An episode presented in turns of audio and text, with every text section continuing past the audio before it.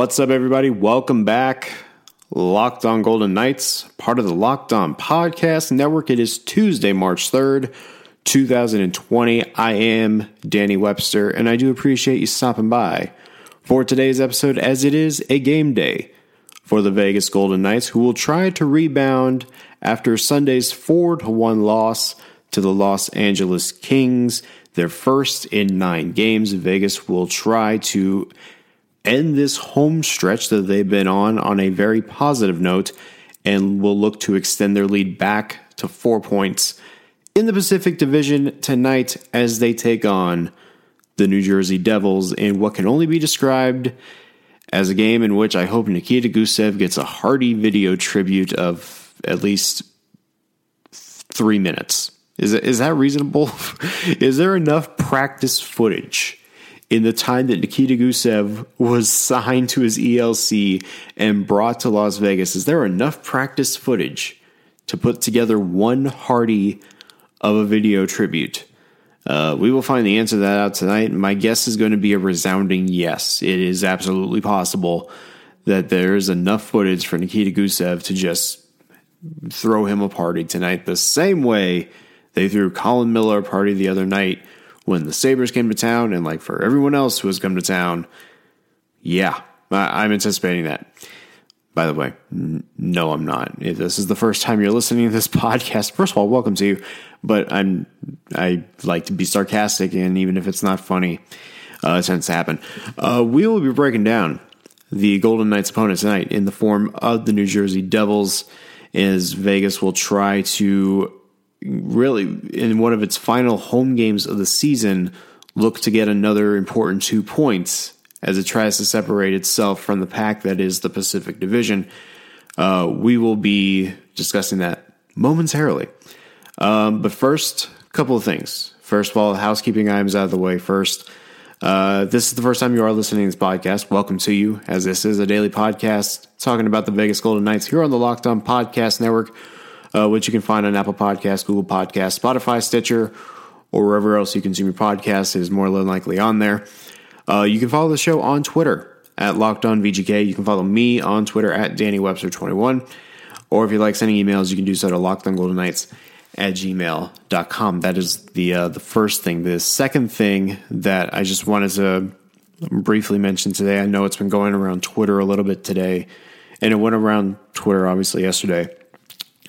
Uh, if you are a Golden Knights fan, you know, um, as of I believe it was yesterday, um, two very important Golden Knights fans passed away yesterday. Uh, John Barata, you know, most of you know, is closest thing to Hulk Hogan. He's the Hulk Hogan impersonator um, at Golden Knights games, and uh, Jessica Cash, uh, who had been diagnosed with cancer for a very long time. Uh, both of them passed away uh, yesterday. Uh, I didn't know either of them personally. I did meet John one time, and it was a it was a very interesting time. We had a very good conversation about his uh, Hulk persona, but I just wanted to make sure those two were acknowledged before we get going today. Um, again, two very from what I understood, very nice people, very great people. And again, I, I talked to John once, and he was uh,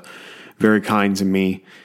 And uh, thoughts and prayers to their families today. I can't imagine losing both of them like that is very, very heartbreaking. So I just want to make sure I acknowledge those guys or the, acknowledge those two before uh, we go on today. So John and Jessica, um, we're thinking of you today, for definitely for sure, and uh, your thoughts and prayers to your families and to you as well.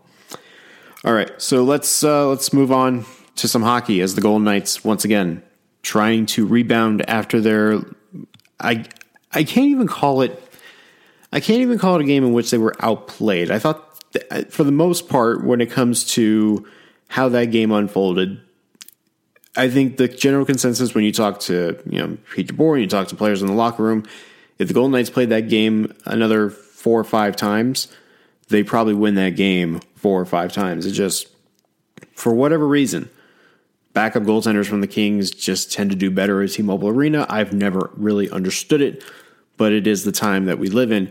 So now the Golden Knights have to put it behind them, losing 4 1 to the Kings on Sunday. And they now come back for their final home game in this you know 9 and 10 stretch that they had. Uh, where they will be taking on the New Jersey Devils, the a Devils team that, for the most part, is out of the playoff race. They are, I believe, eighth in the Metro, so they're, and I think they're like 14 points back of a, of, of a wild card spot. So it's not like the Devils are going to be making a run for it unless they just win their final 15 games or whatever it is. But the Devils have been playing a lot better recently, and they are on a six game point streak. They've also gotten points in seven of their last eight, and they're coming off a 3 0 victory against the Ducks on Sunday. The same game against the Ducks where John Gibson laid a shoulder into one of the Devils players, or, an elbow, I should say. Clearly, John Gibson wants to get out of Anaheim. That is the clear message that I got when I saw that. But the but the uh, the Devils are on a six game point streak. They have beaten the Sharks, the Capitals, the Red Wings, and the Ducks, and they lost in overtime to the Sharks and the Kings. And now the Devils wrap up a five game road trip tonight against the Golden Knights. And of course, as I mentioned earlier, even though jokingly this is the first time Nikita Gusev will skate at T Mobile Arena, you'll recall that the Golden Knights decided to trade the one they call the Goose when they couldn't reach a contract agreement. Gusev right now is the second leading scorer on the Devils with 42 points. He is having, by all accounts, a very nice, solid second half to the season. You recall, I think it was earlier in the season, he he struggled to get points. He was terrible in the defensive zone, and I mean, who wouldn't be terrible in the defensive zone when it's the Devils? It's the way it is right now. But Gusev has rebounded nicely to have a very solid first NHL season in the first of a two-year, nine million dollar contract that the Devils signed him to uh, this past summer when the Golden Knights and Gusev could not come to an agreement on a deal. So this game in general is important. And it's not just because of the fact that the Golden Knights are still trying to separate themselves from the pack in the Pacific Division. That much is certain. But of course, trying to see if they can bounce back after a really tough loss on Sunday. You, you factor in the way they lost that game. Kings had 17 shots, scored four goals on them.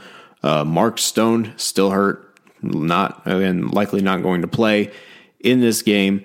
You're still dealing with injuries to Alex Tuch. You're trying to figure out how you can organize the mosh posh that you have in the lineup between uh, Chandler Stephenson on one line, Nicholas Roy on another line, Brandon Pirri on another line. It's a whole load of mishmash that the Golden Knights are trying to find their way through at this current point in time. So now you have to, one, rebound from that. Two, make sure you have the right combinations going into this game. And by the looks of things, Pete DeBoer is going to shake things up going into this game, primarily with what we saw at the tail end of the Kings game on Sunday. As it will look like this, and projected lines again, things are expected to change at some point.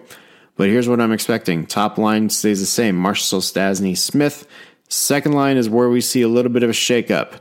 Max Pacioretty on the left, William Karlsson centering with Nicholas Roy on the right. He did take rushes and he did uh, practice with the second line uh, on Monday. So this is a very big opportunity for one Nicholas Roy. Third line, I would expect, unless barring anything really drastic that I don't think any of us expect, I would see William Carrier on the left with Nick Cousins and Chandler Stephenson on the third line. And then the fourth line, Brandon Pirri, Tomas Nosek, and Ryan Reaves. Defense pairings probably stay the same with McNabb, Schmidt, Martinez, Theodore, and Holden and Whitecloud.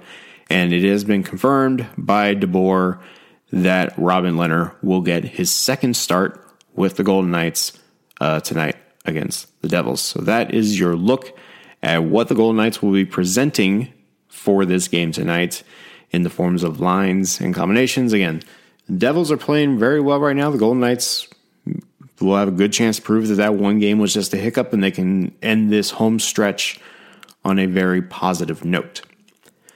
So I wanted to talk about Nicholas Roy. And normally I don't go into these shows thinking like, oh, I'm going to talk about this one particular person.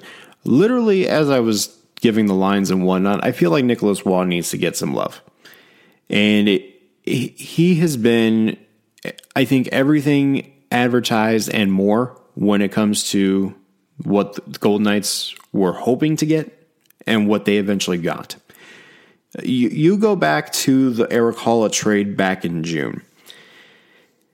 That trade, while I didn't really expect Haula to get traded, I wasn't surprised. Because I remember in the weeks leading up to it, I had actually written something about Haula where that was that was the guy that that would be the wild card. If the Golden Knights were going to do anything this offseason, perhaps one of the things that they were going to do was look at look at unloading Haula. Did I think it was actually going to happen? And in hindsight, no, but I would not have been surprised. I mean, you're talking about a guy who had 29 goals in the in the inaugural year and then he has the knee injury in year 2. And if you were talking about any way to get off that contract when you needed to clear cap space, at least that's one of the guys that you can look to and say, okay, 2.75 million or however much it was at the time, that's an easy one to take off the books. And if there's a team that's willing to take a chance on that, then that would be ideal. Carolina was that team so far, for better or for worse, it's actually worked out. But Nicholas Roy was, by all means, considered a throw in. I, I, it's, I can 100% guarantee you that the Golden Knights did not acquire Nicholas Roy because they saw what he did in the Calder Cup final last year with the Charlotte Checkers against, ironically, the Chicago Wolves. They did not look at that and say, you know what, we could use him on our team and he'd eventually be a top six option when Mark Stone gets hurt. They didn't think like that. Nicholas Roy has for really ever since he got to Vegas, he has shown flashes of what he can be. Uh, you look into the preseason, he was mainly a fourth line guy, as expected. The one thing that always stood out to me with Roy was the fact that he would win faceoffs almost every single draw. I think there was like a, there was a two game stretch where Roy had won like 80 something percent of his faceoffs or something of that nature. It was that ridiculous. And I just remember watching, I'm like, that's going to be a valuable asset to have if he stays on this main roster. And really, Roy stayed all the way up to like the last round of cuts for the Golden Knights. It, it, was a very close call. And when you were trying to figure out who would be the eventual fourth line center between him and Tomas, I was like, I really thought Roy had a chance to kind of unseat Nosek. But, you know, to Gerard Gallant, and whether it be good or bad, he believed in his original guys. It wasn't that he didn't believe in Roy. He thought that Roy deserved a chance too. So when Roy finally got the call up and he eventually got his chance to play, um, he showed that he was very capable of being a grinder on the fourth line with some offensive talent. And it didn't take long. His first game as a Golden Knights player, I cannot remember off the top of my head which game it was, but it was early on. I think it was, I want to say it was against the Ducks and Roy scores his first NHL goal off a beautiful off beautiful stick work, maneuvers his way from the neutral zone into the attacking zone and scores. I believe it was against the Ducks. I'll have to go back and look. But from then, it's you saw what Roy was capable of.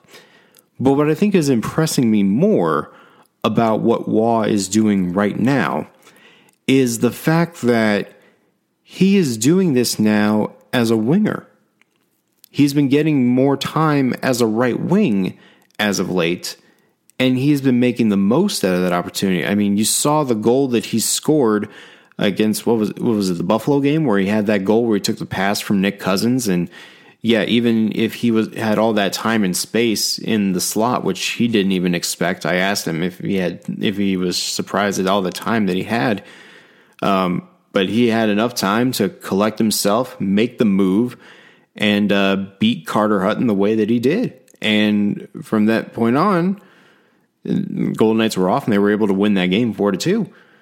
it's weird because you watch him and you watch how he performs and watch when he gets the puck and you didn't expect that from him like i know that he was a he was a capable scorer in terms of points not like overall goal scoring but even if you look back to when he was with the charlotte checkers last year on their way to the calder cup trophy the overall theme of what um, Roy did in the in the Calder Cup playoffs, he was by far their best player that entire time, and he was an unbelievable playmaker. And what we're seeing right now is a guy who has very high IQ, a very good sense of scoring with the puck. He's not gonna he's not gonna you know shock you with his scoring. He's not like one of those snipers that you can creep at the right circle and just let him rip every time he gets it. He's a very smart guy that when he gets the puck, he's always looking for his teammates first. And you saw that on Sunday when he got his time on the second line. There were moments where Roy was making plays, and if it weren't for the fact that Cal Petersen turned into the next uh, the next version of Dominik Hasek, you know, we're probably talking a different ball game here. But it is I, I am very I am very pleased for what it's worth to see Roy evolve into the player that he's become. And the fact that he has really elevated himself to be that guy that is saying, I'm going to take the reins and try my best to take the place of Mark Stone for however long he's out. I think that is huge for the Golden Knights. It might hurt them in the in the in the uh, pocketbook come July one when Roy is a restricted free agent, and you, you know maybe the dollar figure might be a little bit skewed, but he's definitely going to make more than the like seven hundred fifty thousand that he's making this year. That's for damn sure. But he he is a guy who I think has really taken that next step under DeBoer, and I think he's someone that is really become that X factor for the Golden Knights. He's someone who, when you get into the playoffs, and there's one guy who you think could score you that one goal that could really make a difference, I think Nick Roy might be that guy. And yeah, I'm not saying he's going to score a point per game, or uh, who who knows what even his role is going to look like when Mark Stone and Alex Tuch return from injury. Roy might either be be a healthy scratch or he might be a fourth line guy. But no matter where you put him, he's going to perform because that is what he's done, you know, for the 25, 35,000 times that he's been called up from AHL Chicago this year. And that whenever he's gotten a chance to get on the ice and perform, that's what he's done. And it's been one of the bigger revelations for the Golden Knights this season when it's come to how who they've acquired, what they've acquired, and how they did to get those players. Um, you know, there was a tweet about a few weeks ago, maybe it was it was probably at the deadline or something, where they were some I can't remember who it was, but I think they were talking about the Erik Haula trade. Is that makes they that I think it was like the Sabres could have gotten Erik Haula for whatever return they got because basically gone for nothing. I'm like Nicholas Roy is not is not nothing. Nicholas Roy has proven to be a very good NHL player and given the fact that the Hurricanes moved on from Haula to now move him to Florida, which in hindsight, as I'm talking, I totally forgot that Erik Haula was moved to Florida uh, in the Vincent Trocheck deal. In hindsight, the Golden Knights won that trade because then they still got a draft pick back because Haula did not finish his time in Carolina. And Nicholas Roy, right now, even if he has been called up 55,000 times and has probably racked up all the frequent fire miles to AHL Chicago, that that right to me, I think means the Golden Knights won the trade and it was a big trade for the Golden Knights to make because they moved on from one of their original guys and they got a good player in return, a good young player in return that can even get better. Because eh, I think he's only what 24, maybe 25. He's still got time to get better. So I, I'm very interested to see what his role for the Golden Knights will be beyond this year, but as far as this year goes, I do believe he's found a permanent spot on this roster, no matter where you put him. And I think he's he's going to be a very valuable asset for the Golden Knights come playoff time. And, and I think it would not shock me in the least if he's that one guy you look to and say, Do you need a goal? Are you in need of a spark? Number 10 might be the guy for you. So I, I think, at least I think now we can kind of close the book on the uh, Erik Haula Nicholas Roy trade and the Golden Knights won that trade. I think it's very fair to say that. All right, two go- two games around the league um, before we get out of here. Colorado won two to one against Detroit. The only thing surprising about that is that Colorado did win by more than one. That that's fair. But the only game that really mattered tonight in the eyes of the Golden Knights was the Edmonton Oilers potentially not potentially. The Oilers kicked the crap out of the Nashville Predators. What I meant to say was that the Predators are a likely opponent for the Golden Knights in the first round of the playoffs. We kind of talked about it yesterday of how badly I'd like to go to Nashville. And if it were not for the fact that Nashville was tied three to three, I'm like, oh, this might be the chance. If Nashville can come back and beat Edmonton, uh, yay, I guess. If you're a Golden Knights fan, if you really want to go to Nashville, that that is that was the game you're hoping for. Well, it was three to three, and then all of a sudden, I was writing a story for NHL.com, and then I go to Twitter and it says four three, and it was Connor McDavid who scored. I'm like, okay, cool, whatever. And then literally two seconds later, oh, it's five three. Wait, what? And then six. What what what is what is going on? What why why is Leon Draisaitl scoring? Leon Leon stop scoring. What the hell? Eight to three in the span of less than five or five minutes and thirteen seconds. Yeah, that was that kind of game. The Oilers scored five times in a span of five minutes and thirteen seconds, starting with McDavid and then Leon Draisaitl Zack Kassian, Leon Draisaitl, and Leon Draisaitl. A four goal game for Leon Draisaitl, who now has 43 goals this season.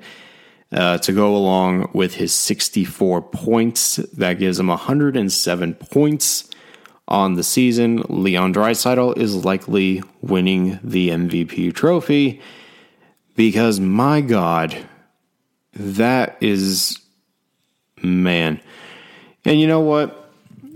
At at that point, you can't put it all on Pekka Rinne. I mean, he tried. The man tried, and just everything just collapsed in the third period. When when those guys get going the way that they do, and I'm talking Draisaitl and McDavid, you know, and even Ryan Nugent Hopkins had three assists. You look down the you look down the line. Kailer Yamamoto had a goal and assist. Josh Archibald got the scoring going with the first goal of the game. When you have those guys going the way that they are, and again, they're not even at full strength yet. They still got James Neal coming back from injury. But again, they just got Kassian back from his suspension. Man, the Oilers, they are dangerous, man. And I and I don't want to think that the Golden Knights are doomed if they play them in the second round. But we're seeing right now just how dangerous of a club that is. You know, they're not the most consistent team, but the Oilers, when they have it turned on, it is tough to beat them. And the Golden Knights cannot afford to have so many posts and so many crossbars go their way. Um, the the Oilers, they are good. In, this current climate of the Pacific Division, the Oilers are good, and that is the reality that we have to accept when discussing the current state this year. We're two thirds of the way home, and the Oilers are still in the thick of things with a very realistic chance of winning the division title. A lot can happen between now and the end of the season, and again, the Golden Knights face the Oilers twice more, both times in Edmonton, before this season is over.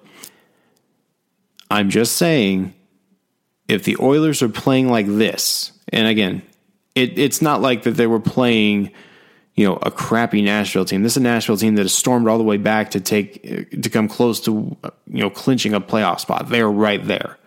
So it's not like the Predators were coming in just playing like absolute dog crap. They've been playing very well. And the Oilers just punched them in the mouth over and over and over again in the third period. Can McDavid and Draisaitl get five points a game? It, it's possible, but it's it's it seems unrealistic, but it's not out of the realm of possibility. So 8 3. Oilers beat the Predators on a five goal third on a hat trick in the third for Leon Draisaitl. That guy is amazing. Like it, it is crazy to watch that guy and just be like, you know what? For one year, Connor McDavid is not the best player on that team. Leon Draisaitl is. It is absolutely a thrill to watch that guy play hockey. It's a lot of fun. All right, so those were your only two games uh, going into today. Um, so the plan, as it is right now, since we did finish uh, today with pregame pod, tonight will be the postgame pod. Expect that Wednesday morning. Actually, I, I should probably rephrase that. Tomorrow, postgame pod. It'll be early in the morning, probably 12:30, 1 o'clock in the morning, as we've usually done. Um, but be on the lookout for that probably on your podcast feeds when you wake up, because you know I don't do random sleep hours anymore. It's weird. Uh, by the way, uh, I feel like my phone has these moments where it's trying to mock me. The only reason why I say that is because I was driving my way home today from City National Arena, and then CNN comes out with this push notification on the phone. It says, pick a bedtime and stick with it. That's the headline. And the description says, changing your sleep wake cycle by 90 minutes in either direction significantly increases your chance of having heart problems. I hate when my phone tries to talk to me. And it's not because I think I have heart problems. I think it's simply because I suck at sleeping. And my phone is telling me, dude, you should try and sleep. Because you guys know I've tried recording podcasts at three, four o'clock in the morning sometimes. It just doesn't work that way. But yeah, apparently um, I'm probably one of those who uh, have many weird sleep problems, and my phone has to call me out on it, I guess. So that it is what it is. Um, but yeah, do expect that post game pod in your feeds tomorrow morning. Um, until then, I believe that will do it for me tonight, everybody. So thank you for downloading, for sharing, subscribing, listening, all that jazz. Um, if you're on Apple Podcasts, if you don't mind to please leave a rating and review, helps people find the podcast. Also lets me know how I'm doing on the show. Um, whether your comments are good, bad, indifferent, whatever it is, um, feedback is always welcome. Again, I'm not the best, you know, deliverer of words sometimes. I try to be, but I'm definitely not. But I do appreciate if you like listen to me ramble for 25, 30 minutes a day. It is greatly appreciated. So until then, until tomorrow, that will do it for me. You all have a great day. Have a great Tuesday and uh, enjoy the game tonight. Golden Knights and the Devils. I gotta wonder if Pete DeBoer likes facing the Devils anymore. Maybe if, if there's any more uh, added meaning to that game. Probably not as much of when he would play the Sharks. I guess that that first time would be a lot of emotionally uh, charged up for him. So that'll do it for me, guys. Thank you. Have a good one. I'm Danny Webster. This has been Locked on Golden Knights, part of the Locked on Podcast Network, and I will see you tomorrow for the game against the Devils. Have a good one.